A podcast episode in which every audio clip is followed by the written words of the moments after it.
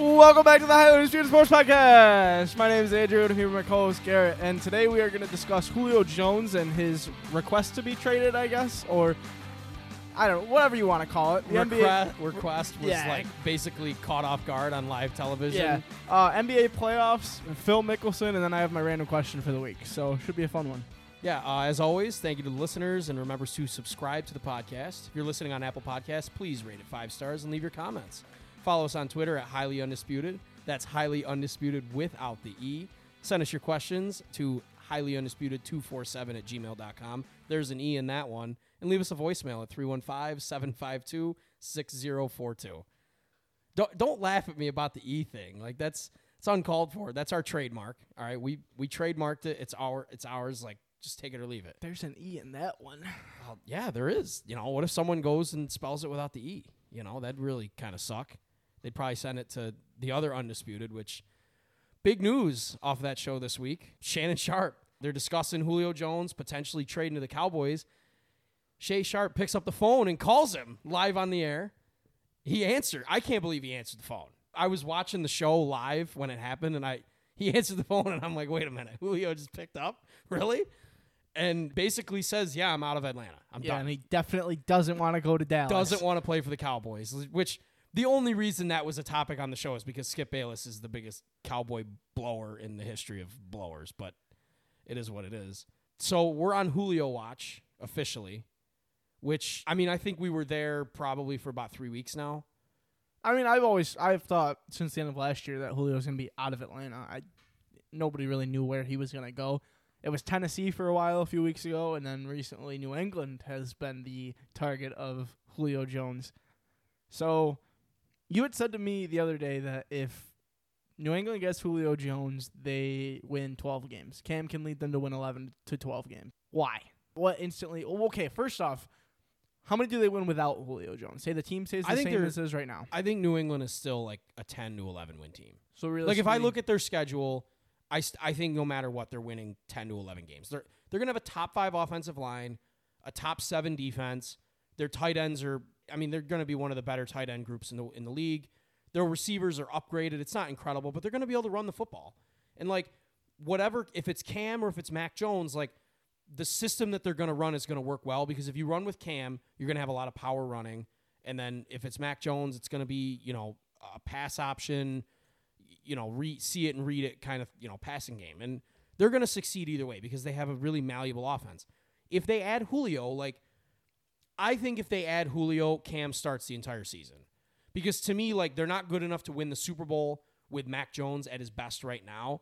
If Cam Newton shows up and he plays like 2015 Cam Newton and you have Julio Jones on that roster, that's good enough for me that they could, like, win the Super Bowl. he has two years left on his contract, Julio, uh, he's got this year, and next year. next year, no, and a year after. So right now he's at 15 million and then next year it'll be like 11.5 and then 11.3. So like super underpaid basically as a cap hit. I mean, he's going to be 35 at the end of it. But Julio Jones, I mean, he had I think he had 58 catches last year for like 890 yards. He only played in 9 games. Like he's still Julio Jones. I mean, every team in the league should be trying to get him. So, is there any thought in your mind that the Falcons really shouldn't be getting rid of Julio Jones?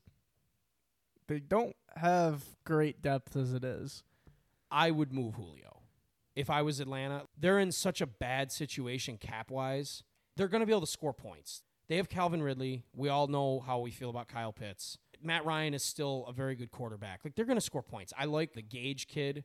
He's their other wide receiver. So, if they get rid of Julio, they really only have two options that we've seen a lot of. They have Ridley as the one, and they'll have Gage as the two.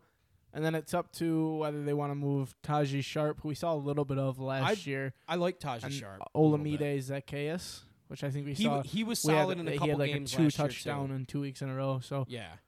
I don't know. I feel like it's a lose for the Falcons. Not necessarily a lose, but they're losing some wide receiver depth that's kind of crucial. I mean, I would rather have, in my opinion, Julio Jones than Tajae Sharpe.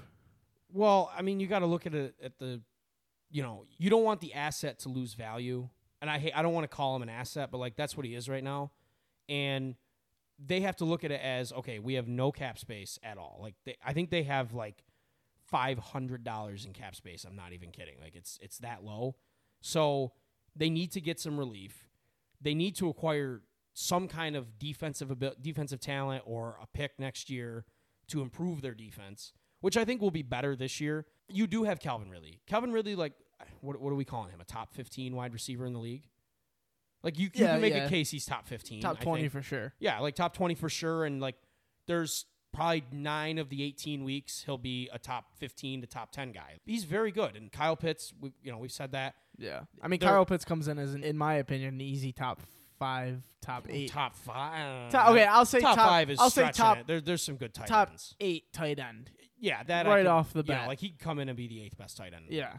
And if he's that good, like if he's that good right away, like I would rather move on from Julio Jones and save my and get some cap relief and maybe add a player. I'm just gonna. Th- I, I threw this trade out at you like ten minutes ago. I think if it's New England, and I- I think New England's in on this. I think the package is either J.C. Jackson and Sony Michel, or it's just Stephon Gilmore and then like a second or third round pick. Like so, the two players and a second and a third, a second or third, and then Gilmore or second and a third. I think that's what the package would be from New England. Tennessee is probably like a first. It's probably just a first round pick.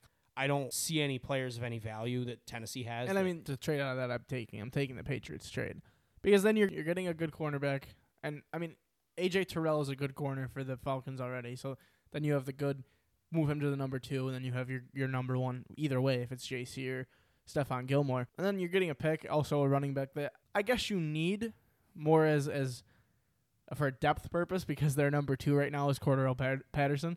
yo, Cordell Patterson, don't sleep on him. Yeah, but Don't sleep on on Patterson. Like, and Mike Davis, he- he's got some great quads to him, but I don't see hey, him hey, being. hey, hey, Mike Davis, also top ten fantasy running back last year. I don't see. Don't sleep on Mike Davis either, like- Mike Davis being the uh, answer to your. No, but I mean, like, you know, if, if Tennessee makes an offer and it's a first round pick, and I don't know, I, I don't even know what their running back depth chart is. If I'm Atlanta, I'm looking for like, they have the most durable running back in Yeah, the league. So you know, if I'm Atlanta, I would move him just because a he's clearly unhappy there. For him to answer the phone, he either a knew he was on live TV and this was I planned. he's gotta know, right? was this planned and like he called Shannon like the night before and was like, "Yo, when you talk about me tomorrow, like call me on live TV." And I'm to pretend like I don't know that I'm on live TV. You act like it's not planned and I'm to do this. Or option 2 is like he really didn't know he was on live TV and Shannon duped him. But I feel like I feel like Shannon Sharpe couldn't do that. Well, they're they're friends. Yeah. I think he I think he's actually like his uncle or like they're related somehow because Shannon's from Atlanta. Like that's where he grew up. I feel like for him to just outright say that, I mean, he clearly just wants out, and he said he wants to win, which that means he's not going to the Cowboys. Like that.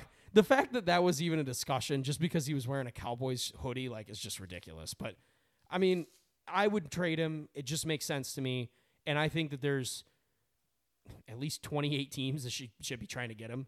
Like the Raiders, the Raiders should be trying to get. The, Raiders should do whatever they can to get him.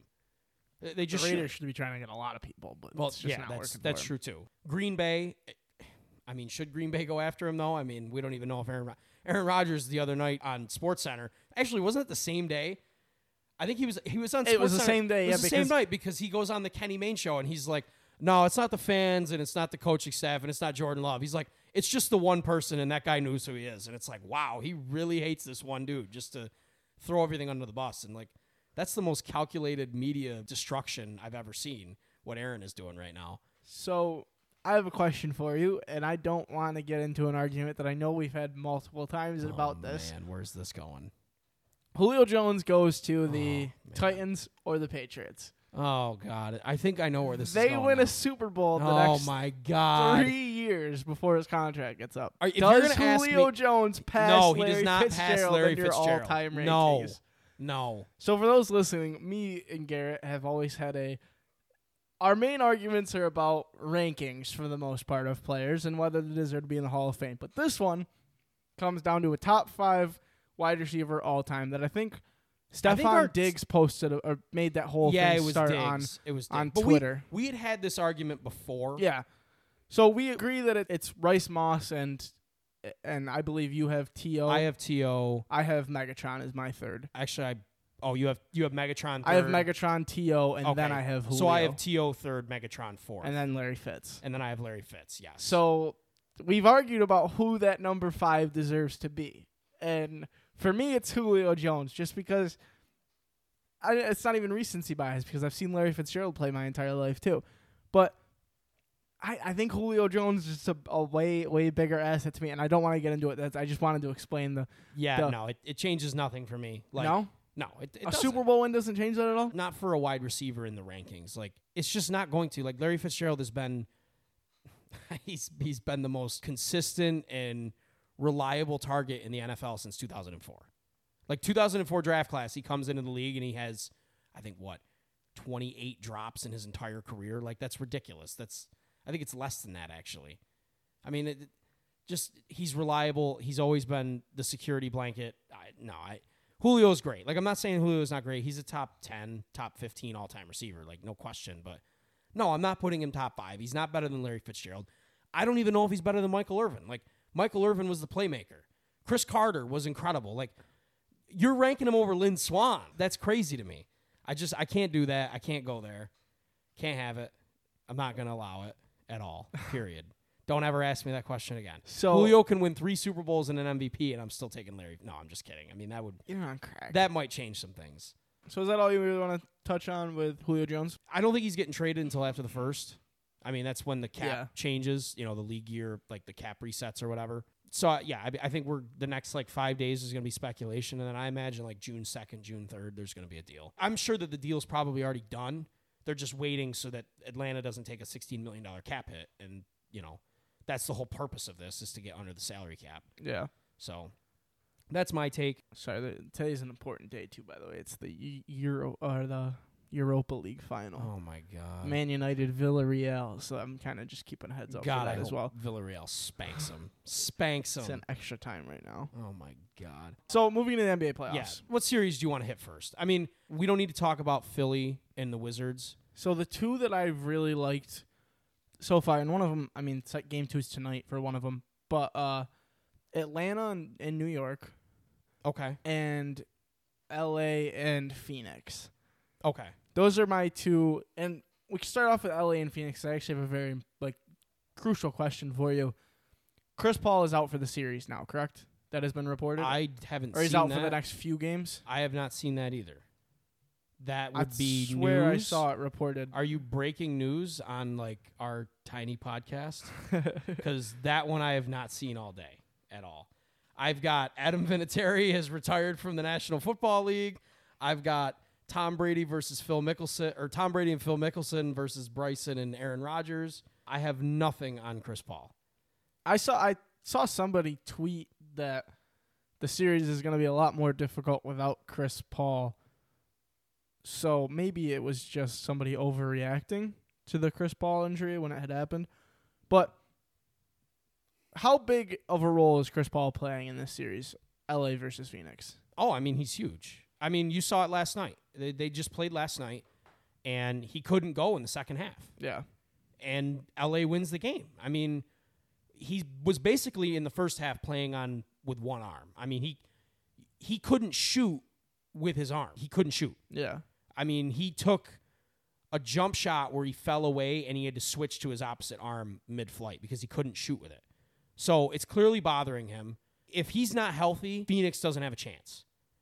And I I didn't think Phoenix had a chance before the series started, but I didn't want to make a true prediction on that. I always like to watch the second game of a series before I make a call. Like game 1, everybody always overreacts over after game 1. Like it, it always happens. Every year teams win in game 1 that probably won't win the series and everybody everybody thinks, "Oh, it's it's going to be a blowout or it's going to be a close series." And then it never ends up being one. So game 1 happens. LeBron to me is clearly injured as well, and I don't think Anthony Davis is right either. But like game one happens, Well, and Anthony Davis is turning into Draymond Green, kicking people in the right in the groin. So yeah, that was helping his case. I still can't believe they called Crowder on the foul on that. I didn't think he made contact with him at all. But I mean, if anything, I thought the officiating last night was piss poor. Like it, it was piss poor. They had Ayton had three fouls before the half. Saric had three fouls before the half. Crowder had three fouls. I mean, that was that was all three guys that could guard Anthony Davis were basically in foul trouble the entire second half. Like it's going to be really hard to, to win because the way you beat Anthony Davis is you play physical with him. But I mean, if Chris Paul is at seventy percent, they can't win. They just can't. That's not good enough. They need him at hundred percent. The report that I'm seeing is that game one he heard that crack, and after the injury, wasn't posted on the injury report as we saw in game two. It's obviously was shown that he wasn't 100%, and they're hoping that he gets better within 48 hours. But I mean, Chris Paul and his injuries, it's just I don't know how confident I am that he plays a full seven game series against the Well, Lakers. it, it just sucks. It's every year with Chris Paul. He gets to the playoffs and he gets hurt. Yeah. every year. I mean, we haven't had a healthy Chris Paul other than last year with the Thunder, and nobody, we all knew the Thunder weren't doing shit last year. Like every year he gets to the postseason, he gets injured. And it sucks because people take him for granted, and it's really unfortunate. This is his best chance right here to win a to win the finals. I mean, do I think Phoenix can beat Brooklyn, Philly, you know, whoever else in the. Honestly, the West, I don't even know. The West is so wide open right now. I I don't trust a single team in the West at all. I don't trust the Lakers. If you want to tell me the Lakers after last night are some favorites, I mean they they won 109-102 with Cam Payne playing point guard. Like they had Cameron Payne playing point guard in the second half, the whole half. Like that's you're not going to win like that. E'Twaun Moore made an appearance. E'Twaun Moore is like 39 years old. So speaking on this series again, there's one other thing I want to talk about. LeBron James is one of the best actors of all time. Rank him top Does five. he deserve a, an Emmy? Throw him up there. Yeah. A- an academy? Like Oh. who's he thanking it as a cat as an academy speech? I don't know, honestly, but I might rank him top five all time actors at this point. Like we talking he's better than Tom Hanks? Like Oh, oh, get- miles, gets in front of Tom. Okay, how about Jack? Like he's better than Jack? miles, miles ahead. Robin Williams. I know you love Robin Williams. Miles ahead. Miles ahead. Miles wow. I mean, you you've got him right up there with the greats. I mean, holy hell. Harrison Ford, he's he's surpassed him. Clark Gable, way way past all of that. Okay. All right. Six nine LeBron James goes up for a rebound. That may be six nine LeBron James, probably even higher based No, on he's six he's six nine two sixty. Six nine two sixty. Six nine LeBron James shoots a free throw, gets boxed out by six foot tall Chris Paul, and falls on the ground, looking like he got no, his no, no, legs. No, he doesn't fall on the ground. Acts like he got Yes. hit by a bus Yes. from behind and throws himself Yes. on the ground. foul was called on Chris Paul. Ridiculous foul call, also, and then it, it turns into a scuffle by I don't remember who got into it, but it's happening. It's happening. LeBron gets helped up by Chris Paul. And then hobbles his way into the crowd of people where the cameras all are, where the fight's going on, and falls back on the ground. You know what was what was funny about it to me? So Chris Paul's already injured in this game, right? And it's like LeBron needed a moment to get hurt in the game, so it was like if he won, he knew that if Chris Paul won, Chris Paul was going to have the he did it on one arm, and LeBron was like. He can't be the only guy that does it. I got to act like I'm hurt right now so that if I lose, it's he only was playing with one arm. Like he it's almost like he had to have it. And then you know what the best part is? His moment gets stolen by Cam Payne and his and Montrezl Harrell for getting into a fight. Yeah. Like he, he got his moment hijacked Well, that's him. where he broke it. He broke through all the crowd of people and all the nonsense that's going on just to grab onto his arm again and fall to the ground and gut wrenching pain, dude. I, I I don't know if he was really acting. did you see that him? looked like did you see him look lot. at the jumbotron in the middle of it though? He looked at the jumbotron to check the fouls, the score, and the time. like he looked like his arm had fallen off. It was just like in the Warriors game when he got poked in the eye, and I say poked in the eye with quotes on that because he actually looked like he got his eye gouged out of his head by the way he was reacting. And then he claims he shot for the middle basket. Yeah, he Saw right. three. Yeah, okay. dude. If Stop. LeBron, it, when LeBron retires, dude. Oh, Well, you know, I Space mean, Jam is gonna be the best movie of all time. The way LeBron acts, dude. I I don't understand how Well, this man. I mean, here's the thing: Kobe won an Academy Award, so obviously LeBron's like he won it off the court. I'm gonna win it on the court because to hell with that guy. Like it's it's got to be something like that. It's ridiculous every time he gets hit, and I think I posted this on Facebook too. I have no problem with players like selling calls. That's part of the game. Like you get bumped, yeah, sell it. Like sell the call. Well, just like soccer, sell the call, but it Right. But there's a difference between selling the call and acting like a four year old just got blown up by a middle linebacker. Like that's it's ridiculous to me. There's a post going around of athletes laying on the ground after being injured. LeBron laid on the ground with this injury longer than Joe Burrow did when he tore his ACL and his MCL in that uh, in game against the Week nine. Yeah. And then Joe Burrow got up before LeBron got up after this injury. LeBron also stayed on the ground longer than the Mets player that got a fastball thrown right in an eye. Like, what what is going on with LeBron James? There's not another basketball player right now that I can think of that does this exact same thing. I mean, there are definitely There people. there are some Euro guys that do this, but like there's no American player doing this. yeah, There's nobody acting like they get hit by a truck. I- I'm sorry. He's 260 pounds. Chris Paul is not throwing LeBron James on the ground. It's not going to happen. He's not doing that. The fact that that was a foul call is the worst part. Like, what are the officials looking at there? And again, here we go with the officiating because the officiating in this playoff so far has been a joke. Playoff basketball is supposed to be physical. I want physicality. Either make the calls or don't make the calls. Pick one. Don't call something in the first quarter and then not call it in the fourth quarter.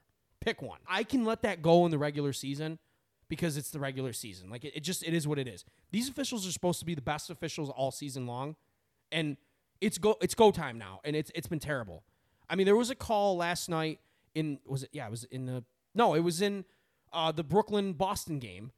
Jayson Tatum clearly gets poked in the oh, eye. Oh, yeah. I by saw the aftermath and then, picture. Right, and then Jayson Tatum had to leave the game because he got poked in the eye and he didn't return. The official's standing right there. You can clearly see him get poked in the eye. You have to call that, and how do you miss that? You're right there, and it's it's just it's been so bad. The flagrants have gotten out of control. I mean, we're calling flagrants for any contact to the head now. That's absurd to me. Incidental contact to the head should not just be a guaranteed flagrant. That's pathetic. Yeah, like there's a bunch of people that are saying, "Oh, the NBA has gone soft." I don't know if the NBA has really gone soft or if it's the refs of the NBA have gone soft. I mean, They've we've changed had, the We've had ejections this year and technicals called on. JJ Redick spun the ball at the referee and it went a little bit too fast and he got ejected for it. Who else? There's a Thunder player I think that got ejected for bouncing the ball. I think it was Dort. Wasn't it Dort? Maybe it was Dort, but like it's the refs are making this game Oh, yeah. so soft. I swear, because like now they have that little camera that they go to when they do the replays and everything. I swear, like they get a, an erection when they get to go over there, and it's like, oh, this is our 30 seconds of fame. Like, let's make it count. And then the end of game reviews are ridiculous. They kill games. Any close game, any game that's within five points, there's going to be nine reviews. And it's partially on the players too, because every time a ball goes out of bounds inside the last two minutes, always see your fingers spinning. They want to review everything. It's clearly off James Harden. It's clearly off James Harden. Like we shouldn't be looking at this. Like it's it's just unnecessary. But it's a free timeout, and the officials. You know what, what really bothers me? And I think I've actually said this before. Like tennis. How fast is tennis? It's pretty fast, Pretty right? fast. When a ball goes on the line and they want to challenge it, how long does that challenge take? It's literally they put they pull up they press a button, it goes on the screen, the overhead takes screen, seven seconds. and it literally it's an animated picture and it just shows where the ball Where the hit, ball hit. and then you make the call as as the referee. I mean, we can do that in seven seconds Yeah. Uh, in tennis. Well, because the problem is you got to look at every angle Right. because you who knows? Like LeBron might have touched that ball out of bounds, but Right, but and like the one that I can't stand is like a player like Kawhi slaps the ball out of Luka's hand, okay? And Kawhi's clearly the reason the ball is leaving Luka's hand. And as it's leaving Luka's hand, it grazes his fingernail and it's all of a sudden off Luka, but Luka's not the reason the ball went out of bounds. Yeah. Like if you're playing in the street, that's you know, that's Luka's ball. Kawhi slapped it out, it's Luka's ball. Like, why are we looking at fingernails and microscopic hairs to determine who the ball went off of? It's ridiculous. We can review all that shit, but we can't look at a fucking goaltend with three minutes left in the second quarter. I mean, we can't look at goaltends, but we can look at everything else. We can look at blocks and charges. Like, how can you truly determine if a guy was moving or not? That's terrible. We're off on a tangent, so let's let's bring it back. But like, I've just been really frustrated with the officiating this year, especially in these playoffs. Like, it's it's off the rails, and I could, I could do a whole hour on this. Honestly, are you good on the the LeBron thing? I oh mean, yeah, yeah, one the, hundred the flopping is getting ridiculous. I don't even think it's flopping anymore. It's just acting. It's it is what it is. I think that series is probably going to go six. I want to pick Phoenix, but if Chris Paul can't go, I, I can't Oh, pick yeah. Phoenix. I just can't. They're not. They don't have the front line. If it's only DeAndre, like DeAndre Ayton's been incredible. He's been really good. But if Paul can't go, he can't do it himself on the front line. They need Chris Paul to help him just with physicality because they don't have physical players other than him and Jae Crowder and Chris Paul. Like that's just what they have. Yeah. Let's actually stay in the West before we go over to the Knicks Hawks game, like I wanted to talk about. You want to talk about Clippers Mavericks? Yeah, I do. How ridiculous is this that the Clippers again, who were your favorite and my favorite to come out of the West, are doing shit again? They're down 2-0 to the Mavericks, and they don't look good. No, because they mess with the basketball gods. So I picked them to come out of the West before the whole tank job of the season to, for some reason, they wanted to play Dallas. But I also said Dallas is the last team that any team should want to play. I would not want to play Dallas. That is just the dumbest idea ever. And they tank to play them? That made no sense. Why would you want to tell Luka we like wanted to play you? We don't think you're better than us, so let's play you. So in the last two games, Dallas has just gone out and been like, "Hey Clippers, suck on this," and we're gonna shoot. I think they shot 49% from three in the first game, and they shot 54% from three in the second game. Well, I mean, realistically, all of these young guys are performing higher than everybody else thought they would. To throw it over to the Hawks and Knicks, Trae Young dominated in that game against the Knicks. And Julius Randle didn't show up. Yep. There's two All Stars in that series, and one showed up. I mean, we'll we'll see tonight. Is tonight game two? Yep. Or game? Yeah, tonight's game two. And then going back to another young guy, Ja Morant leading the Grizzlies to a game one win against yeah, the Jazz. you got to take that with a grain of salt. No Look, we're gonna we're gonna get to that Yeah. because let's you said let's stay with were. the Clippers here. I mean, everyone's always playoff P again came up this year. Okay, game one I understand. Game two, no. He Yeah. had he had 28 in game two. He showed up. How are you going to consider yourself a great playoff player? You gave yourself a nickname Playoff P, and you're not. Consi- you didn't even con- perform for the first game of a series. My issue is not Kawhi Leonard, Chris Paul, or, or Paul Kawhi George. Leonard, Paul George. It's it's not them. My issue is Ty Lue. Why is Pat Bev playing in this series? Why is Reggie Jackson? Why is Reggie Jackson playing 30 minutes and Rajon Rondo, the guy that you traded for, who's supposed to be your playoff guy, he's going to be your leader in the playoffs. Why is he only playing 19 minutes? Why is that? What are we doing here? Why are we playing Zubac over Ibaka? Zubac gets caught in a swi- a switch against Luka and it's over. I mean, it's over. Marcus Morris. Hey, welcome to the playoffs, buddy. You have one job. It's called be physical and make jump shots. Why are you passing up free throw line wide open jumpers? I've seen him pass up three free throw line jumpers in both games, wide open. Nobody within four feet of him. Also, why are we doubling Luka? Stop doubling Luka. That doesn't make any sense. He's too good of a passer to double him. Nobody could ever double Magic. You couldn't double Magic because he'd just find the guy. You can't double LeBron. LeBron will find the guy. Chris Paul, you couldn't double him. He'll find the guy. Luka's one of those guys. You cannot double him. It does not work. He's good giving up the ball. Like Yeah. he's he's fine with that. He'll okay, you got me. I'll beat you somewhere else. He's fine with that. That's not going to work. It's just not. You you can't double him. Do you think the Clippers should change out of their uh, nine man rotation that they've been doing so far? I don't think Pat Bev should be playing at all. He can't play in this series. They don't guard him at all, and he can't guard anybody on the Mavs. Well, I mean, look, Pat Bev started and Reggie Jackson still got more minutes than him. right. But like Reggie Jackson shouldn't be playing 30 minutes either. Th- those minutes should be going to Rondo. Why he isn't starting is like, why? What's going on here? And like Terance Mann, Terance Mann should be playing more. He should be clo- he should be in the closing unit over Nick Batum. And they're playing Nick Batum, who's slow on defense. That doesn't make any sense to me. I think the Mavericks are also coming out and in some unfamiliar faces, not even unfamiliar, but some faces that I really didn't think would do a lot in this series are actually doing a lot. Tim Hardaway came out, he scored 21 in the first game, then he dropped 31 in the second game. Jalen Brunson scored 15 in the first game for the Mavericks. Jalen Brunson is like I'm secretly in love with that guy. Like he's secretly a really good player, and every night it's kind of like, hey, Jalen Brunson's got 22. Like yeah, and that's he's pretty darn good. 20 minutes off the bench. I mean, Josh Richardson got 17 minutes for the Mavs. He scored eight points, but I mean, still, they're consistent. They're, they're players who the Clippers have the better team, and everybody's been saying that. the Clippers are way too reliant on the three. Yeah, For having two guys in Kawhi and Paul George who are 89% free throw shooters, they don't shoot enough free throws. They do not attack the basket nearly enough. They are way too reliant on the three. They just are. They, they don't attack. They're not physical, and they're a front runner. They'll be up 20 on you and dunk it and get all up in your face and act like tough guys. And as soon as they're down 15, nah, we're good. We'll, we'll play. We'll play the next night. They have no interest in coming back. And like I thought that we had a different Clippers team this year. I was really feeling good about them, and then they decide, you know what? Let's tank two games that were hard to tank. How do you tank against the Rockets and the Thunder, who basically were trying to go 0 for 40 in the second half of the season, and you were able to lose both those games? Like that right there. If I, you you just you, I believe in the basketball gods. They angered the basketball gods. Like they did it. Yeah, whatever. We're cutting that out. That'll that'll come out. Um, I I mean I have nothing else nothing else to say about that that series so far. I mean, it's, it's just the frustrating. Clippers just look pathetic. It's it's frustrating. They don't look like a team that was a favorite to win to come out of the No, West. they're not. They don't look like be. the team that was favored to be the only Western team to beat the Nets. Before we jump out of that series, I got a I got a fake trade for you. Mm-hmm. All right, you tell me who says no here. Paul George for Brandon Ingram, straight up. Who says no? Now think about Brandon Ingram with Zion. Brandon Ingram wants to be the man, but he can't be the man. I think the Pelicans say no. You think the Pelicans would say no? Yes. Because all year long, I just watched Brandon Ingram want to be the dude, and it's like, no, you're not the dude. It's got to be Zion. Like he's got to be the man. Paul George clearly doesn't want to be the dude. I just wanted to throw that out there. I mean, I think it's an interesting trade for both. I get what you're saying. Paul George doesn't want to be the dude, and I thought back to the Thunder days, and he really wasn't the dude. It was still Russell Westbrook. And Brandon Ingram wants to be the man, but I think being on that young Pelicans team, it's. I mean, I would stay on that team.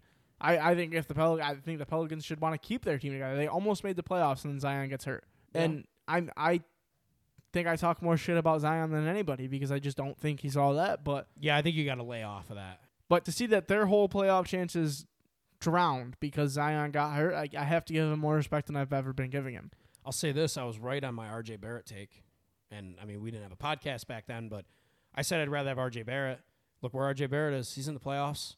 He's a five-tool player. Almost winning the first game of a series if Trae Young doesn't go off like an absolute animal. Well, How- no. the The problem was the Knicks didn't switch on the pick. All right, let's cut that off because I do have a question that I want to bring to you when we get there. There's one more series I want to talk about in the West. Utah Memphis. You did bring up uh, something before the podcast about Donovan Mitchell. Yeah, so I mean, Donovan Mitchell was held out of Game One by the Jazz, and that has created a rift between Donovan and the front office because it wasn't a basketball decision; it was a business decision, and they held him out of a game, and the Gri- the Grizzlies won the game, deservingly so. They played well, and I'm just gonna say it. I've, I haven't believed in this Jazz team at all. Like, can we cool it down with the Rudy Gobert screen assist bullshit? Like, I don't care that he gets assists bec- or he gets, you know, numeral assists because of his screens. Like that, no, I don't care about that. Like, play basketball when it's time to play basketball. He Rudy Gobert was the be- was supposed to be the best player for the Jazz the other night. And what the hell did he do? A whole lot of nothing. Like, no. But I mean, if I'm Donovan Mitchell and I have a serious problem with Jazz ownership or the the uh, the GMs, the presidents, whatever. I don't I don't really know the Jazz organization that well, but that's an issue. Like you just pissed off your superstar. I mean, not superstar, but you pissed off your star, Yeah. who you just gave a hundred and sixty five million dollar contract to over the next five years. Now they're going to play him tonight, right? That was already Yeah, reported. he's he's playing tonight. Is there any way in your mind that Memphis now wins this series with Donovan Mitchell on They the floor? can win this series because I don't believe in the Jazz. I look The at Jazz the Ja- only lost by three game one. Yeah, they only lost by three. That's that's true. I look at Memphis and the style of play that they're gonna they're gonna go for is we're gonna slow the pace to just an unbearable pace that nobody wants to play, and hopefully Jaren Jackson Jr. plays better than he did in Game One, and he gets going. Like if they get 28 good minutes out of Jaren Jackson Jr., like they have a chance in the series. yeah. I just don't. I don't feel Utah. I'm sorry. Like if Utah was playing, and if they're playing Golden State, I'd have picked Golden State. Oh, I would have. I just would have picked them. Like they're I mean, I want to see Memphis make it. I love Ja Morant. I, I'd, I'd love to see him make the second round, possibly play against Luka, because I don't really think Clippers are winning that series. no, they're not. Before we go to the East, you want to take a quick break? Yeah, that's fine. Let's take a break. And Uh, we are back. So, jump to the the series that you were so sorry to cut you off. I didn't know who was talking there. You pointed at me, and I did. just went. You didn't I'm say like, anything. I panicked a little bit. New "All York, right, Atlanta. Tamara, you are you going to cut that out? You might have to. No, I'm leaving it there. oh, of course you are. Awesome. Thank you. You're doing your job great. What ser- no? What series did you want to talk about? New York, Atlanta. I, I mean, go ahead, go. So my my key question to you, I asked you during the break, is how much of Trae Young's amazing, in quotes, amazing performance against the Knicks was due to the crowd just getting him way too hyped up. It's just, it's kind of like the high school overrated chant when you see all these players go off for 40, 50 plus after being called overrated. Yeah, I thought his uh his thing that he did was kind of just un like. Do people realize it's like real quiet in here. It's exa- exact words after he hit that. yeah that like do, do people do guys realize like when you do the sh thing like it's got to be more than okay it's game one of the Eastern Conference playoffs like no no no that's like an Eastern Conference Finals finals kind of thing like you, you don't be doing that in game one of the, of a series especially the first round like eh, I, I think that that was a little bit more of Trae in his first playoff game, like trying to show off a little bit. I'm not the biggest Trae Young guy. I think he has a lot of James Harden in him, and I, I'm not a big fan of Harden's game. So I'm going to be biased on this, but I'm just, I've always kind of thought he was a little overrated to me. Yeah, he beat the Knicks in a playoff game. Like, the Knicks are basically playing with seven guys. Like, their eighth, ninth, tenth guys are not players that are, and I mean, props to the Knicks. They made the playoffs. They're high, you know, they were a four seed this year. That's really impressive. But they don't have a playoff roster. They don't have one guy on their roster they can go to that can make a shot in a big moment. Like we saw that. The game's close. They have no one to go to. Like Julius Randle is a solid player, but he he can't get you baskets with two minutes to go. He has no move that he can get to that's like a guaranteed shot. And I like Julius Randle, but they're just going to struggle to score. I mean, they're, they're going to have to hold the Hawks to like 87 points. That's how they win the games, and uh, that's just going to be really hard to do. So, yeah, props to you, Trae Young. You you hit a really great shot. It was a great shot. Like I was surprised that was the shot he got, but the Knicks completely botched the defense. I mean, they didn't switch, and in that situation, you have to switch. You either have to trap, switch, or get through the screen, and they did none of the three. They got caught on the screen. I can't remember who was guarding. I honestly, I wish that they would just put R.J. Barrett on Trae Young. I feel like that would fix a lot of their problems because they don't have anybody to defend him either. I mean, their guards right now that are making any sort of noise are R.J. Barrett and Derrick Rose. I mean, even Alec Burks. Yeah, and like Alec Burks, you can't count on 27 from Alec Burks again. Yeah.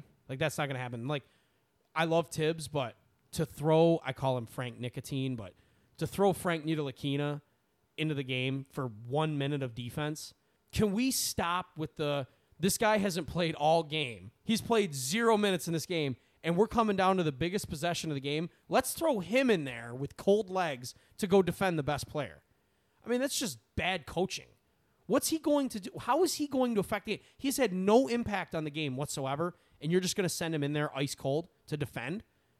There's not a, def- a defensive player on the planet that could sit and watch a game for 47 minutes and then come into the game and have any sort of intensity whatsoever. You can't do that. We see it all the time. It's demoralizing. Oh yeah, like you're just you're checking into the game. You've had no impact whatsoever. Hey, go defend Trae Young. He's easy to stop. Like what? That's bad coaching on by Thibs. They'll make adjustments. I thought that Randle just had a really bad night, and like if he plays twenty five percent better, like they have a shot. But I mean, you're like I said, you can't count on twenty seven from Alec Burks. You know, somebody they they couldn't take him out of the game. Like they couldn't take him out. Yeah, I mean the the Hawks had four guys over in double digit points, and Trae Young had 32. The next highest was Bojan with 18. I, I was excited when I saw the Hawks win, just because like I like Trae Young. I I think he's a good young player, kind of like Luka. I don't think he's eh, definitely not as good as Luka, but I I just I don't see any way that the Hawks actually finish this series off the way that they started it, unless Trae Young can consistently put up 30 to 35 each and every Oh, he, game. he can do that. But I can he put up 30 to 35 while simultaneously holding Julius Randle to look like an embarrassment out there? And he didn't look embarrassing. He had 15 points. It's not the no, Julius that was Randle. he had a bad. Night. Yeah, it's not the a Julius terrible night. Randle we've been so hyped about all year. The the key for Atlanta is going to. I think what the Knicks need to do is give Trae the ultimate sign of disrespect and do the mind thing on him and just say, "Hey, you can shoot the ball." Trae's at his best when he's getting other guys involved, and that's and it goes for the, all the Hawks players. Like, it's demoralizing when you are on offense and one guy is make is just taking all the shots. That's it's it's really demoralizing as, a, as an offensive player. Like it's hard to then go back on the other end after you just stood in the corner for 23 seconds waiting for a pass that was never going to come and then you go to the other side and you got to play your heart out on defense and then to come down and watch a guy dribble. Like what the Knicks should do is let Trae just go. Just just just let him go. Nobody else beats you. They don't have anybody to guard Trae Young. They just they don't have a point guard on their roster that's capable of it. Like Quickley is okay, but he's not a defensive stopper. D Rose at this point in his career is not. They just don't have anybody. So your best bet is stop everybody else. That's that's what they have to do. I mean, Trae Young shot 33% from the three in that game. He only took three three pointers, but uh, the, Which that was what I liked about him. He attacked. He wasn't trying to chuck. yeah, and then Bojan went four for nine from the three, and that's realistically it. I mean, Daniel Gallinari took seven threes and only made one of them. So, yeah, I guess the Hawks could finish this series off. I don't see the Knicks letting them win a seven game series against them. Oh, so you're taking the Knicks? I'm gonna take the Knicks. I mean, you do you. I, I just I don't have enough faith. In I think this team. score. I think this team is very good. I like Julius Randle. Derrick Rose is killing it off the bench, which I don't understand why he's not starting. He got thirty, almost thirty-eight minutes in this last game. Alec Burks is playing well. That's about You're- it. so you're counting on Alec Burks like giving you. No, but I count on other players picking it up. Like I count on R.J. Barrett. I mean, he played well. He had 14 points, but I think he's gonna play better. I think Nerlens Noel is gonna play better. I think Nerlens Noel is hurt and potentially might not play. I haven't gotten the injury report yet, but if he I can't didn't, go, I didn't see that he was out. he got injured in that game. I don't know what the situation is with that, but if he can't go, like that's that's not good. It's Yeah. just not good. I don't. There's no other way to put it. Like they they don't have the size. Th- They have Taj Gibson after that. Like they don't have the size, and they're already down Mitchell Robinson. That's also their other biggest problem is the rebounding. I mean, they're they're going to get killed on the glass. Yeah. I mean, I really though it was seven. It was seven offensive rebounds to thirteen offensive rebounds. Yeah, that's getting killed on the glass.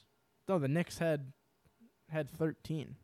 Right, but like if you lose Nerlens Noel, Yeah, that's going to flip, and that was why they stayed in the game.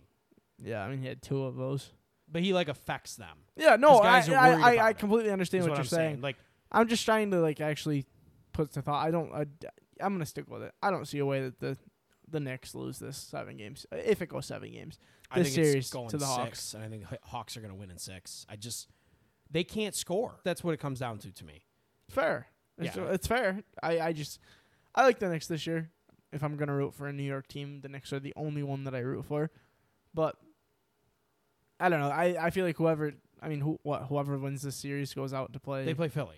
yeah, They're so playing it- Philly. it They're not playing doesn't the matter. Wizards. They're playing Philly. They're going home in four games. As much as I don't trust Philly, okay. Let me say this: if it's if Atlanta wins the series, I would say Atlanta has a better chance than the Knicks do. Like the only way you're beating Philly is you have to just attack them offensively, and Yeah. you have to spread them out, put Embiid in pick and roll situations, tire him out. The Knicks can't do that.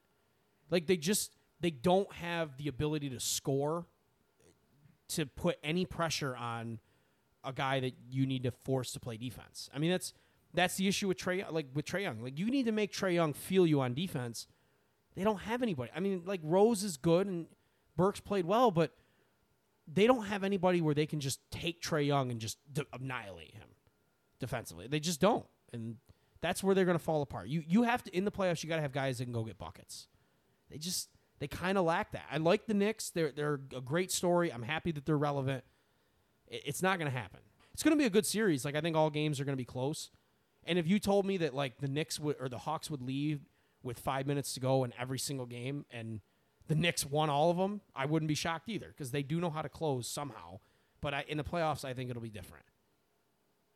Yeah, I, that's all I really have for that series. All right, Bucks Heat, let's go. this is the only other series in the East that I care about. And I don't It's really have actually much the- to say. I, I, It's only it's the only East series I care I care about at all. yeah, I don't have much to say. I think Milwaukee's figured it out. I really do. Like You think?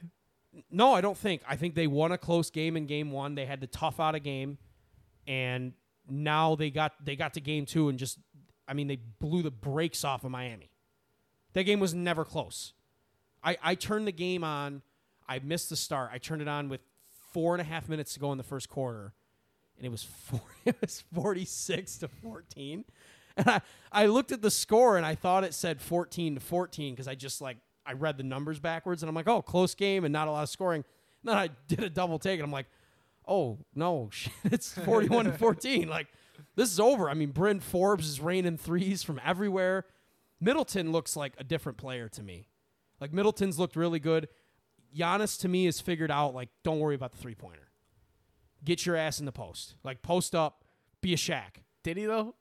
In the second game, he took seven three pointers. Well, that's because they were up, and when you get up, that's what you do. But I mean, like he's got to take some. You just you have to take some if you're wide open. But to me, the Jrue Holiday thing, I didn't know how it was going to affect them until we got to the postseason.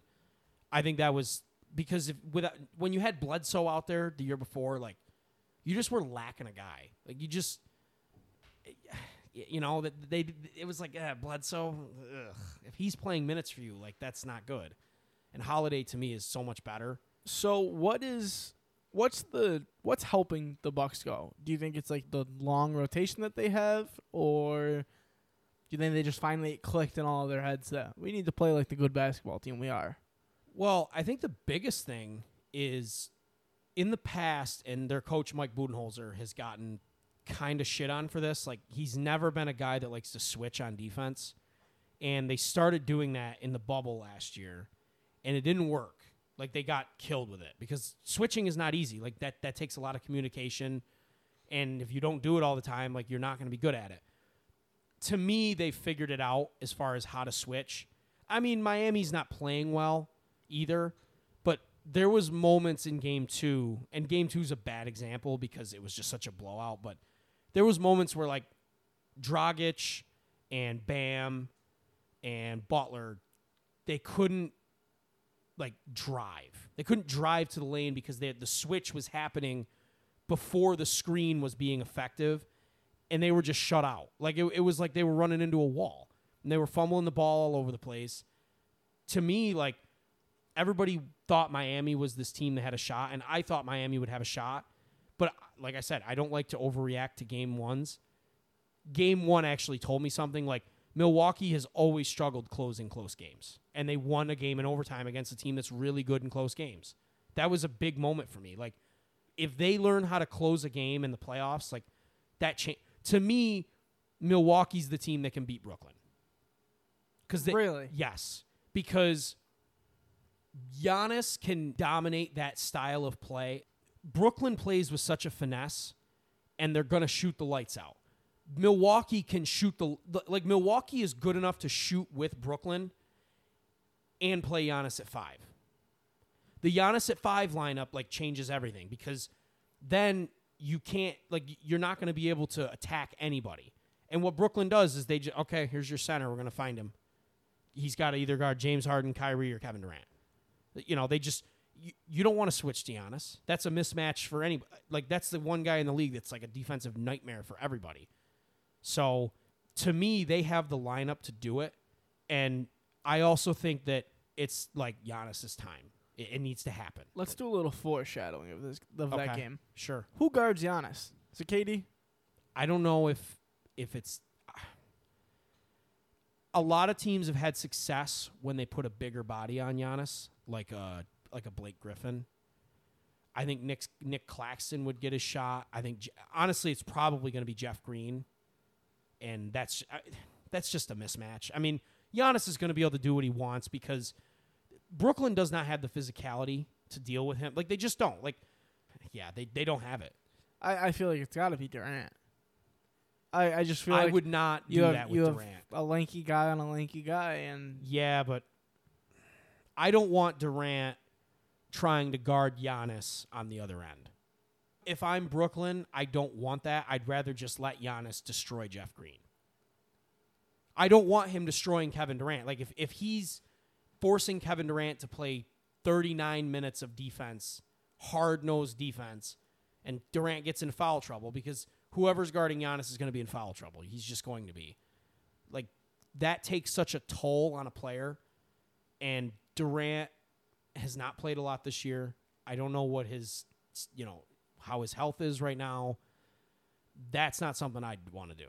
I mean, wh- what's your answer? What, you think it's Durant? Because Uh, yeah, I think it's got to be. I think he's the only one that fair matchup against Giannis. Like you said, yeah, foul trouble plays a part in it, but dude, nobody can guard Giannis. So why not throw your lengthiest guy on him? Who I, think realistically, Kevin Durant could play some decent defense on Giannis. oh, Durant's like a solid defender, but his strength, it's just not there. I don't think he has the lateral quickness anymore to do it. When your Achilles goes, it's not the offense that suffers, it's the defense. And I mean, his defense has been okay this year, but it hasn't been great. Giannis is on another level, man. He's just on another level. Oh, I know? Like the fact that he didn't get MVP recognition, I think is ridiculous. I, I think it's ridiculous. He was the second best player in the league all year. I think he's just overlooked. Like Well, he people, won two in a row, and then he had a playoff meltdown. You know, a lot of people just they're like, oh, it's the Bucks. They're gonna do the same old shit that they always do. Why? Why are we even gonna talk about Giannis? Giannis is he the best player in the league? Do you? Is it still KD? Is it LeBron? Is it Jokic? I, mean, don't now based off of this year, but Um, you know that's tough because I think I value who the best player in the league is a little bit differently. If you're just telling me pick one guy for 82 games and then the playoffs, like I'm just gonna take LeBron. Yeah, he's been there. He's still at. I think he's still at the end of his prime, but he's still at the end of his prime. Like that's better than any of these guys' primes are ever gonna be. Like LeBron at the end of his career is better than most of these guys are right now. If if Kawhi was just I, I don't even know what's wrong with him, but whatever's wrong with Kawhi, if that wasn't there, it'd be Kawhi for me, but it's not. You know how I feel about Jokic, which this that's the series we didn't really talk about in the West, but um I think I mean Jokic has been incredible. It's just tough. Giannis can be. There's probably 70 nights a year where Giannis is like the best player in the league. But there's also other nights where you're like, oh, this guy has trouble closing games. He can go cold at the free throw line. Like, eh, I don't know. That one's tough for me. I think if I if I'm doing a draft of all the players in the league, my first pick is Giannis. I wouldn't disagree with you. I mean, you know, he's 26. He's 26. Yeah. So, yeah, you're taking a 26 year old guy in his prime who has a game that's going to last. Like, he's going to last a long time. People need to stop with, oh, he needs to be more like LeBron. No, he needs to be like Shaq. He needs to destroy people on the inside. That's what he needs to do. Yeah, no, I 100% agree. I don't really know. Is there a comparison to you for Giannis? Of is it Shaq to you? Yeah, it's Shaq to me. I mean, this the body type isn't the same, but I think people were just bound, they just bounced off of Shaq. When when you watch people try to guard Giannis, like it just looks stupid. He can get wherever he wants to. Well, he almost looks like a glitch Oh yeah, in the system. Like it's stupid.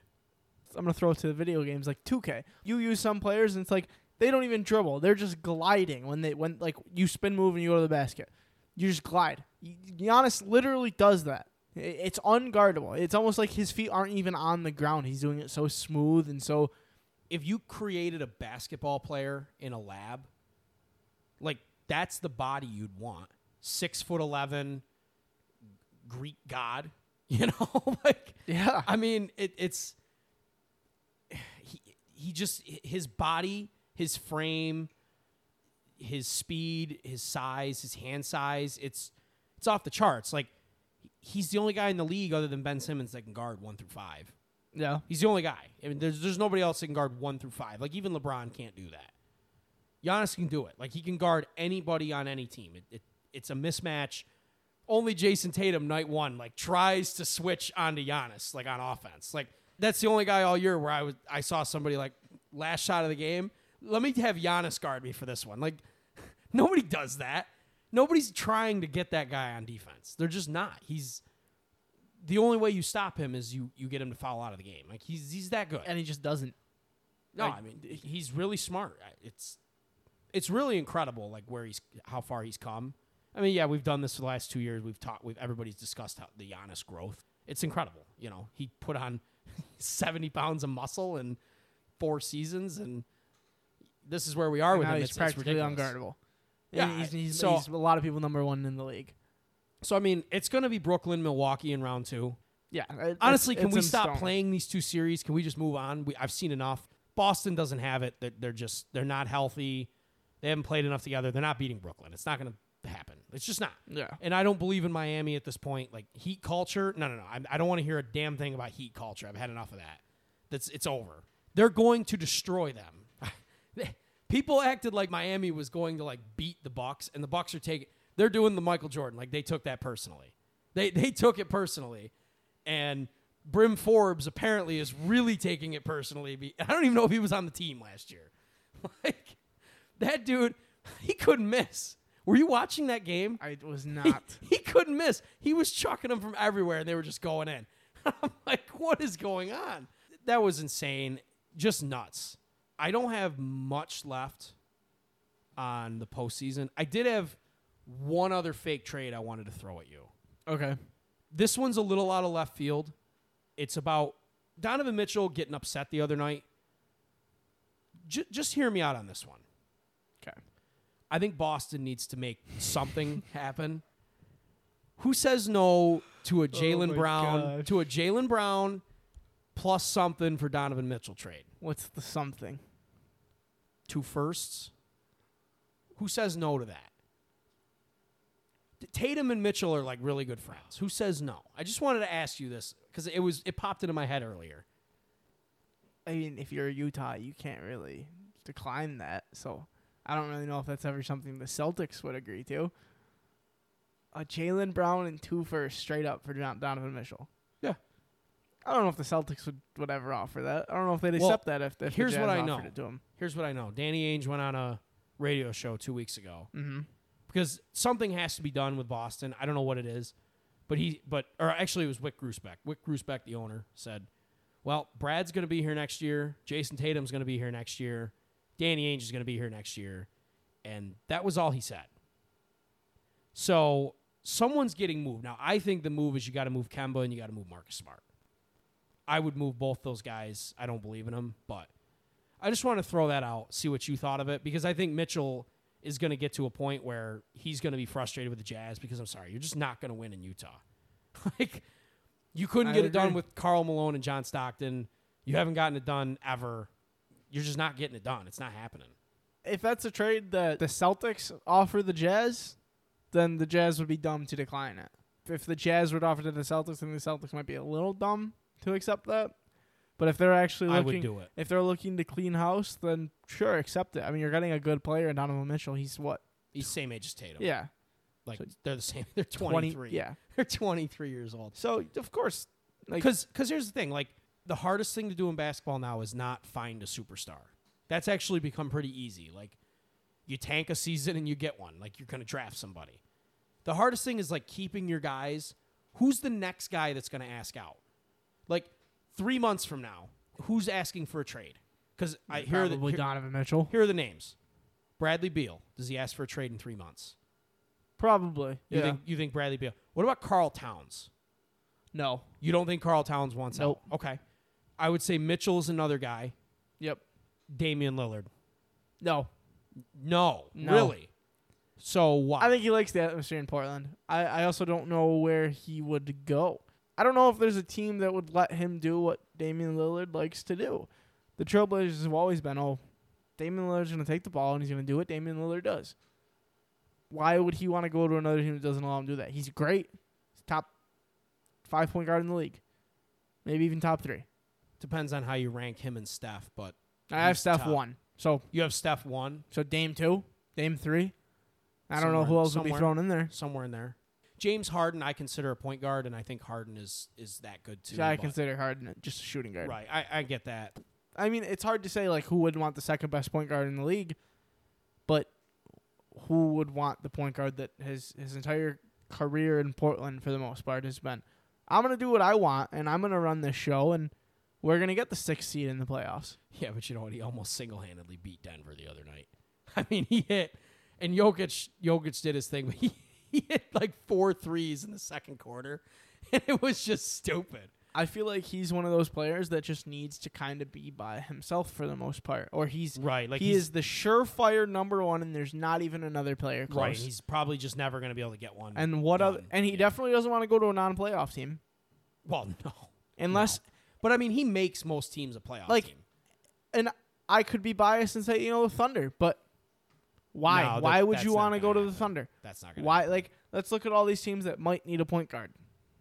The Clippers. Why would you want to go to the Clippers? Actually, that was the one I was thinking about. Oh, really? What if you here? I got one more for you. A Paul George for Dame Lillard. I'm not accepting that if I'm the Trailblazers. if Dame Lillard comes to you and says, "I want out, get me out of Then here," I'm accepting that if I'm the Trailblazers. Like that's what. Like you It's probably have get. No, no, you probably have better offers. Yeah, you but would, for you what? Would, you would probably have better offers. I don't think so. You don't think so? Unless okay, so unless you have the Clippers throw in a, a pick, but they have no picks. They're Like, out of picks. They can't trade anything. realistically, for like 10 years. Damian Lillard is 26, No, 27. Is he really he's- that He's old? like 32. He's been in the league since 2012. He's 2012 draft because he was rookie of the year over Anthony Davis. yeah. Yeah, I mean he's he's 30 and he was a, I think he went to college for three years. So, So I mean, you're not trading him away to get young talent. So I just don't know if anybody's going to offer you a lot of young talent. yeah, and you want to get a point guard, right? You you Oh no, you you want the best thing you can get. The other one, the other move I think Portland has because let's let's just be honest, I don't think Portland's winning the finals. I think Oh, they're going to flame out. What can you get for C.J. McCollum? Like what? I what's your realistic? What can you get for him? I don't think a lot. I don't know. I, I Can have I to. interest you in a Bradley Beal? you could. like for that swap, can I get you into that mode? I just feel like you're trading picks? two players that are kind of the same player. But like, Bradley Beal's clearly better than. Oh CJ yeah, yeah, yeah, yeah, yeah. What about? So are you talking keep Lillard on the team and just try yeah, to I'm trade? talking about trying to upgrade the C.J. McCollum spot.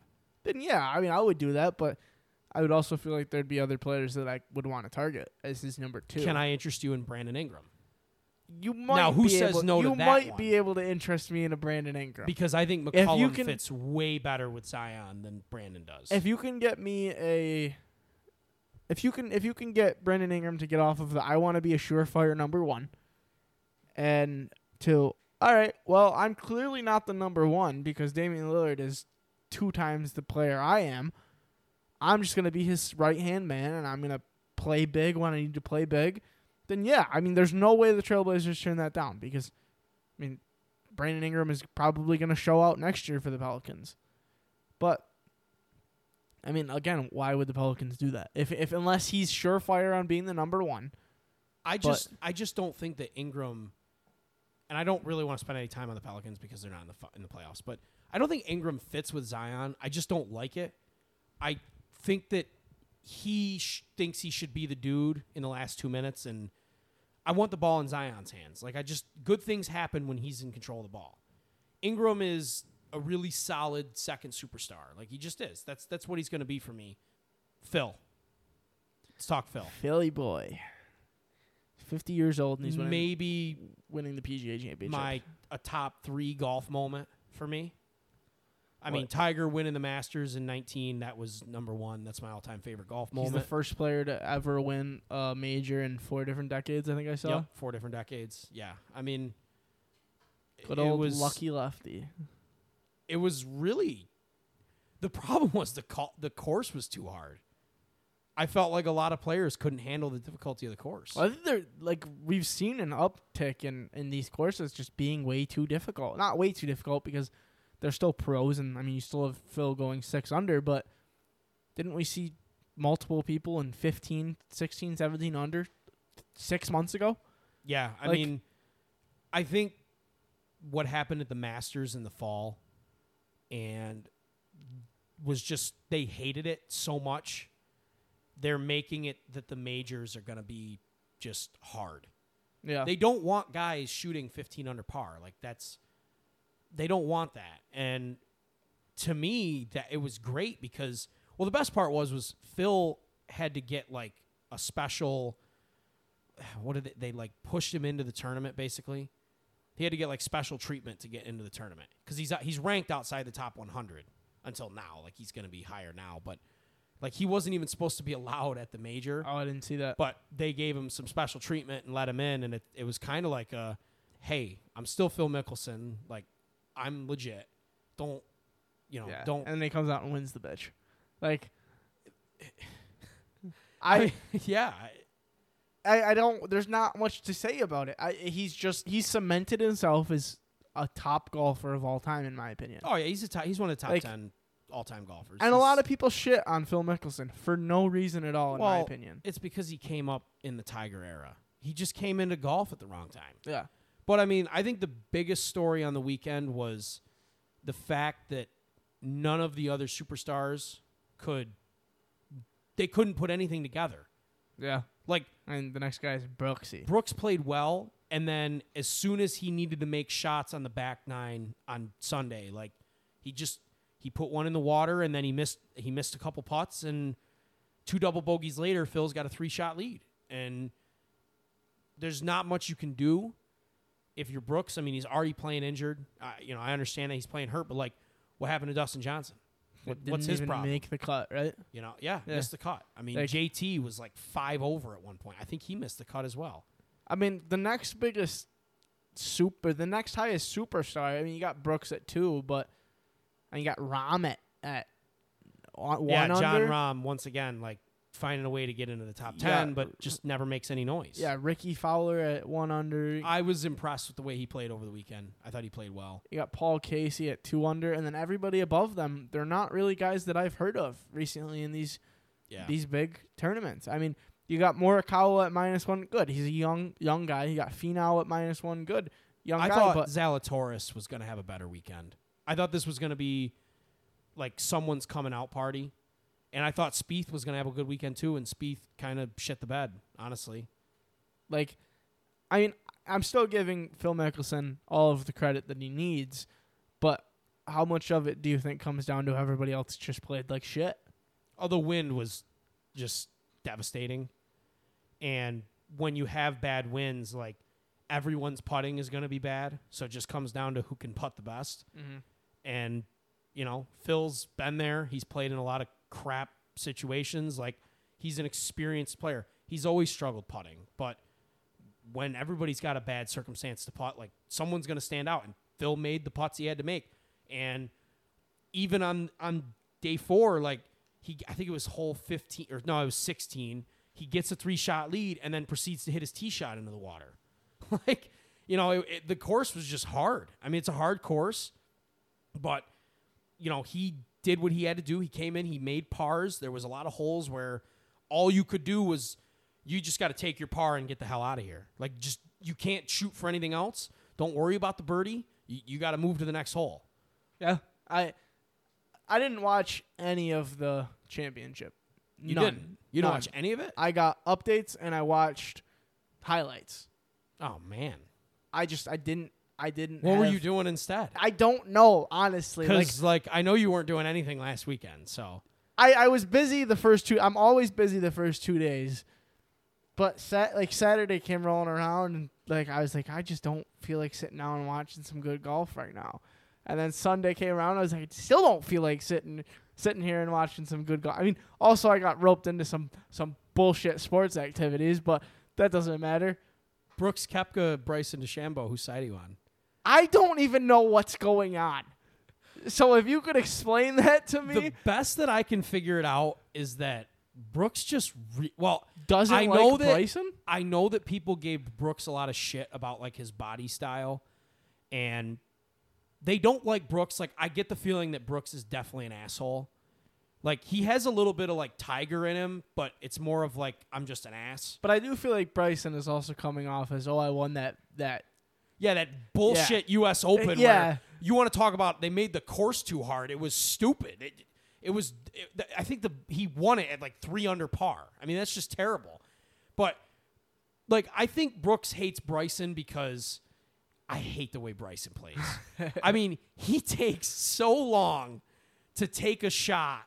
He I think it was on 14 on day two or on day four, and he hits his tee shot into a weed, into the weeds on the side, and he's got an uphill uphill lie hitting out of the weeds. Like you're not hitting it anywhere near the green. You're on a par four. He took 15 minutes trying to figure the shot out. I'm like, it's called you grab your nine iron and you just try to smash it out of the weeds. I, I didn't see what we were, and he took 15 minutes and held up the entire group. I mean, I think he was playing with Rory and someone else, and they're waiting on him to take the shot. He wouldn't take the shot. Like, I don't think Brooks likes him because why is he a likable guy? Like, I you can't reinvent golf. So, to go into that drama a little bit more, we we had announced today that there was a, a little golf match coming up. You got Brooks versus Bryson Dish, or no, you got yeah, you got Philly versus Brooks versus, Bryson. versus- we would kill sorry, for that. sorry, sorry, sorry, That- sorry. They'd have to make that a pay per view. They would get like 50 bucks a buy on that. But and then your Crackstream would just it would it would close. They would have to close Crackstream. rule one. Doesn't even work anymore. Don't start with me. It's Um, broken. And then you're throwing in two of the greatest quarterbacks of all time into the mix as well. But there's some Twitter drama that I just am now seeing. Whoa, whoa, whoa! I I mean, Tommy started it today. No, Brooksy at, at 2 p.m. on the dot said, sorry, bro, at Aaron Rodgers. Whoa! But then Bryson goes at him and he says, at Brooks Koepka, it's nice to be living rent free in your head. Whoa! So then Brooksy posts. Somebody took a Snapchat video of Bryson on one of the tee boxes this weekend, and they and he goes. The guy watching goes, "All right, Brooksy." Bryson hits a shot, and he goes, "Whoever's calling me Brooksy needs to get out of here right now." So Brooksy posted that video at Bryson, and then Phil, good old Phil, goes, "I feel like I'm in the middle of something and should step aside." except, except they want the current PGA champ.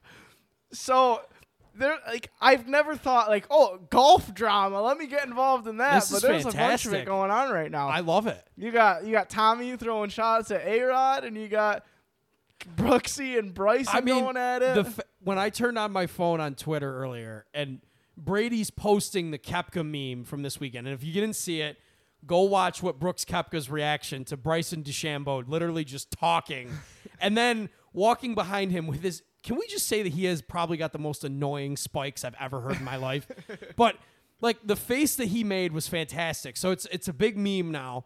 Brady posting multiples of them after this gets announced, like way to stir the pot, Tom. Like just just great job. Way to stay in the middle of the social media war that is going on right now. And also, I hate Bryson DeChambeau. So Team Brooks all the way. I can't wait to watch DeChambeau absolutely not be able to putt for Aaron Rodgers. Like he's gonna miss like nine putts. I, fully expect Phil and Tom to win. I don't know how good of a golfer Aaron Rodgers is, but like he can't be like better than Peyton Manning was. Did you see? Well, Tom Brady and Peyton squared off last year. Uh, You remember that? Yeah, it was Phil Yeah. and Tom, and then Tiger and Peyton. Yeah. But Bryson commented on one of Tom Brady's memes. I don't know if you saw it. He said, "At Tom Brady, once Aaron Rodgers and I take yeah, you down, I, saw this. you'll feel just as deflated as those balls were in the AFC Championship game." So, I'm loving taking what's it. going that's on. taking it too far. Stop it. Bryson's gone too far. Um, Brooks needs to just punch him in the head. But I love what's going on here. We got a good old golf rivalry that I mean, this is great for golf. Oh, yeah. it's great. I saw it yesterday. I mean, whoever is in charge of pairings at the next tournament, if they don't pair Brooks Koepka and Bryson in the same one, I don't like, think they can. They have to. I don't think they It's can do gotta that. be done. I need to see that. I, I need to see Brooks just groan every time Bryson takes 20 minutes on a putt. I mean, he. you know how much I can't stand that guy. I, Oh, I hate on him. He is just the worst good putter I've ever seen. Oh, I 100% agree It's with you. it's so bad. We talk about him like he's just reinventing golf, and it's like you can't reinvent golf. You just can't. And he's trying, and it's it's pathetic. I cannot stand him. I think Brooks is such a better golfer than him. Like he just he he was dominant for a while there, but now he's injured, and it's it's too hard. But golf drama, gotta love it. F- feeling really good going into July sixth. oh yeah. That I mean, everybody's gonna be watching. I got that. Tom and Phil. Experience always wins. I'm gonna take Tom and Phil as well. Like it's the year of the OGs. It really is. It's looking mean, like it. You know, 50 year old major winner. It, that's still one of the best ball strikers in the game. All right. Are you ready for the toughest question I have yet for you? This better be good. You've you've made me wait like five days on this question. It better be good. We're we're getting out of the realm of sports, so no video games, no actual sports, and we're going into what what you know fairly well, uh, food. So, which is the superior sandwich, Oh Jesus! PBJ or grilled cheese? Did you steal that from Taste Buds? No, I saw Scooby Doo Fruit Snacks on Instagram posted about it. All right. There's only one right answer here. If you say grilled cheese, get the hell out of here. Just leave. Yeah, we're talking straight up saying you're not adding anything No, to these sandwiches. PB&J yeah, yeah, yeah, yeah. Versus grilled cheese. The answer is PB and J. Yeah, I agree. You can like piss off. I, I, I 100% thought you were a grilled cheese absolutely guy. not. Grilled Doesn't like cheese can grilled go to hell. Wait, you're a grilled cheese? I said he doesn't like grilled cheese. Are you No, I- I a don't- grilled cheese kind of person?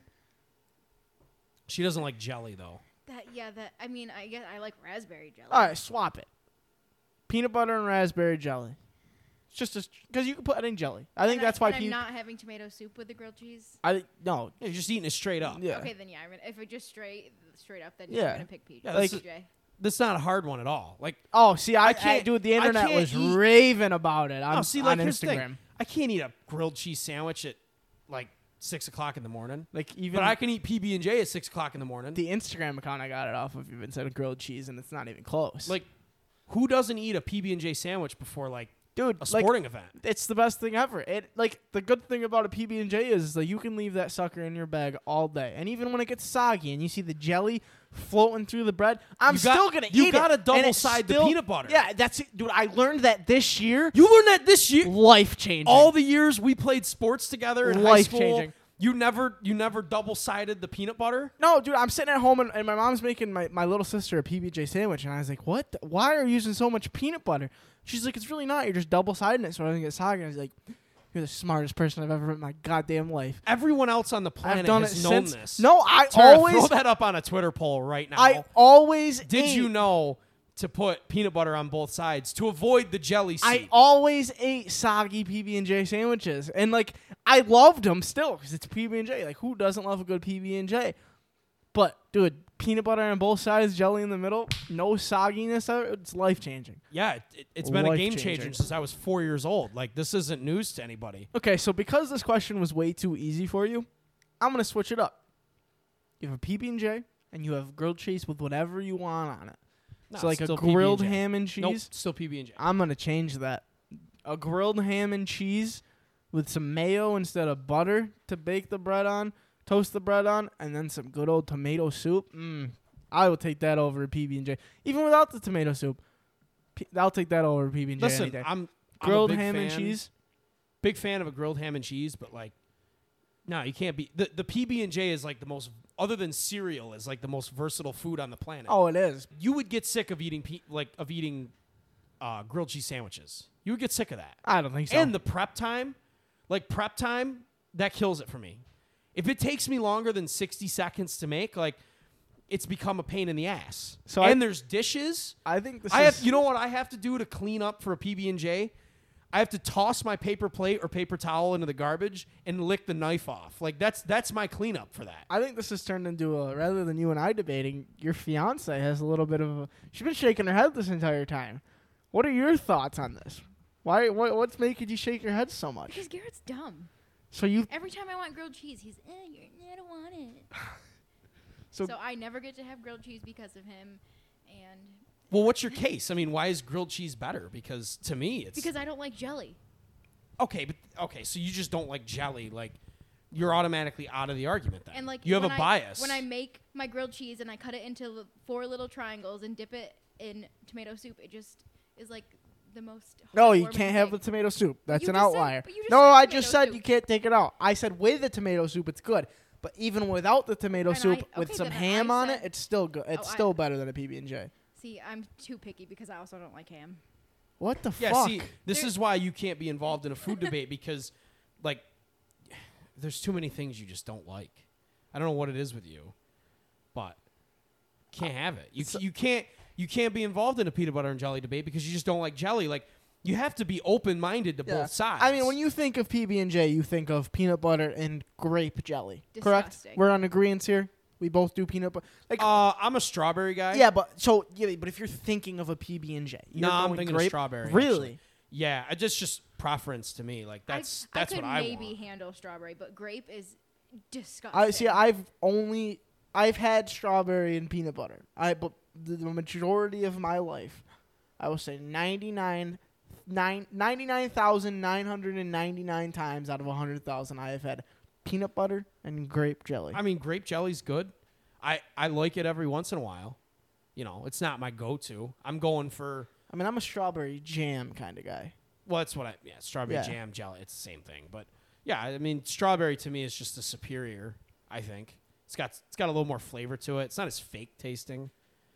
Like grape jelly's a little bit fake tasting. Oh yeah. honestly. I mean, artificial grape for the most part is Yeah, disgusting. You know, but it, it tastes like I'm drinking Welch's grape juice, and like, Welch's grape juice is delicious. Well, I What don't want to with eat it on bread though. So so, okay, we're both in agreement of PB and J. yeah, that's like, And if You, you have any you other think answer, sure PB and J. I would I would do PB and J. Like I can't, I can't, ta- I can't take a grilled cheese to work. You know, like I can't That's take true, a grilled cheese that's to true. work.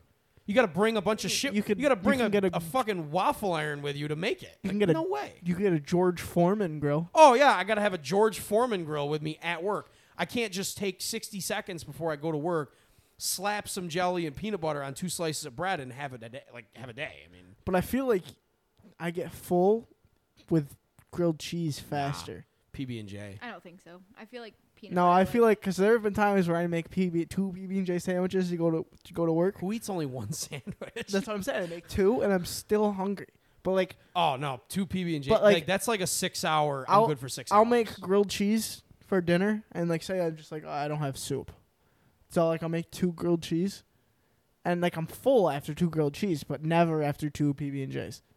So I feel like that has to play. a To But- part. me, but like- do you stay, like, would you stay full longer on grilled cheese? Because I feel like you stay full longer on peanut butter and jelly. No, because I have to eat like four to stay full for a long time. With My- two with two grilled cheese, I'm good for dinner. my case is PB and J. I'm switching grilled oh cheese. It's, PB and J it's to me grilled is in cheese. the is in the the cereal No. category. Where hang on, you can eat it just all day, every day, no matter what. Like you you can cereal. I could eat every day, three meals a day, no problem. because I'm switching. I, I don't give a shit about time. I'm not taking time into consideration at all here. If I'm talking best sandwich, tastes better, grilled cheese. 100% grilled cheese. I want And it's not close. I want the versatility. I don't care about your versatility. Like, yeah, obviously you Listen, can if we're drafting anyway. foods, like versatility matters here. Yeah, but we're not drafting foods. We're talking which is better, which is Yeah. the superior sandwich. Yeah, we're going for the number one pick in the sandwich draft. Like, Grilled cheese. We're get we're we're splitting hairs here. It comes down to versatility and, and time. Prep time is a big deal. Grilled cheese. Ah, you got to clean up. Grilled cheese tastes so it tastes so much better. It's so much more filling than No, than a, I have to than a disagree with you PB and J. strongly on the. I feel like I feel like PB and J is like because like toast, like I can eat like eight pieces of toast and still be full. But like because cooked bread to me just doesn't fill it, fill me up. But raw, br- not even raw, raw bread, but like I feel like this untoasted makes bread. No sense. I feel like it's thicker. Like yeah, you don't make any sense. the peanut bud. butter is thicker. Listen, it's your question. I'm just giving you the answer. So you're, you're going PB and J. it's PB and J. Like If I'm going strictly off of taste, and like which one I could eat more of to like last or to eat less of to last me longer through the day, it's grilled cheese. But uh, like if we're putting versatility into What if into effect, only have one for the rest of your life? oh PB and J. See, that's that's what you have to ask yourself. Okay. Like you gotta you. It, I, that's why My I said it's in question the cereal category. like, on me here. I, I forgot it's in the cereal cat. You know, you Yeah. can eat cereal breakfast, lunch, and dinner for the rest of your life. I don't know who couldn't do that. Like I could eat peanut butter and jelly. For right, like you would get life, sick yeah. of eating grilled cheese That is- every single That day. is true. Yeah. Easy, like that would probably take me a day and a half before I'd get sick. I've reverted back to my first answer, PB and J. Unbelievable! What a joke this guy is. But yeah, those are gonna be the type of questions that we're gonna have from now on. Unless I find some really like hard hitting sports questions, we're just gonna go pop culture esque You're kind not of thing. allowed to ask one next week because I'm. All right, before Oh, we go, flats or drums though. Flats. I've asked this oh, you're question. stupid. End the podcast I've asked this right now. question so much in the past month, two weeks even.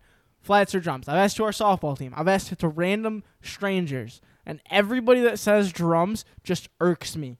It's drums. Irks me. They, they Drums. push my buttons to know. It's drums. I mean, good. So if you and I ever order wings, I get all the flats and you get all the drums. I'll be happy with that. Perfectly fine. He would also be fine with that because that's what we do now. Oh, okay. Flats suck. Yeah, no, flats are take way so too much, much effort to easier eat. to eat. No, they're no, they're not.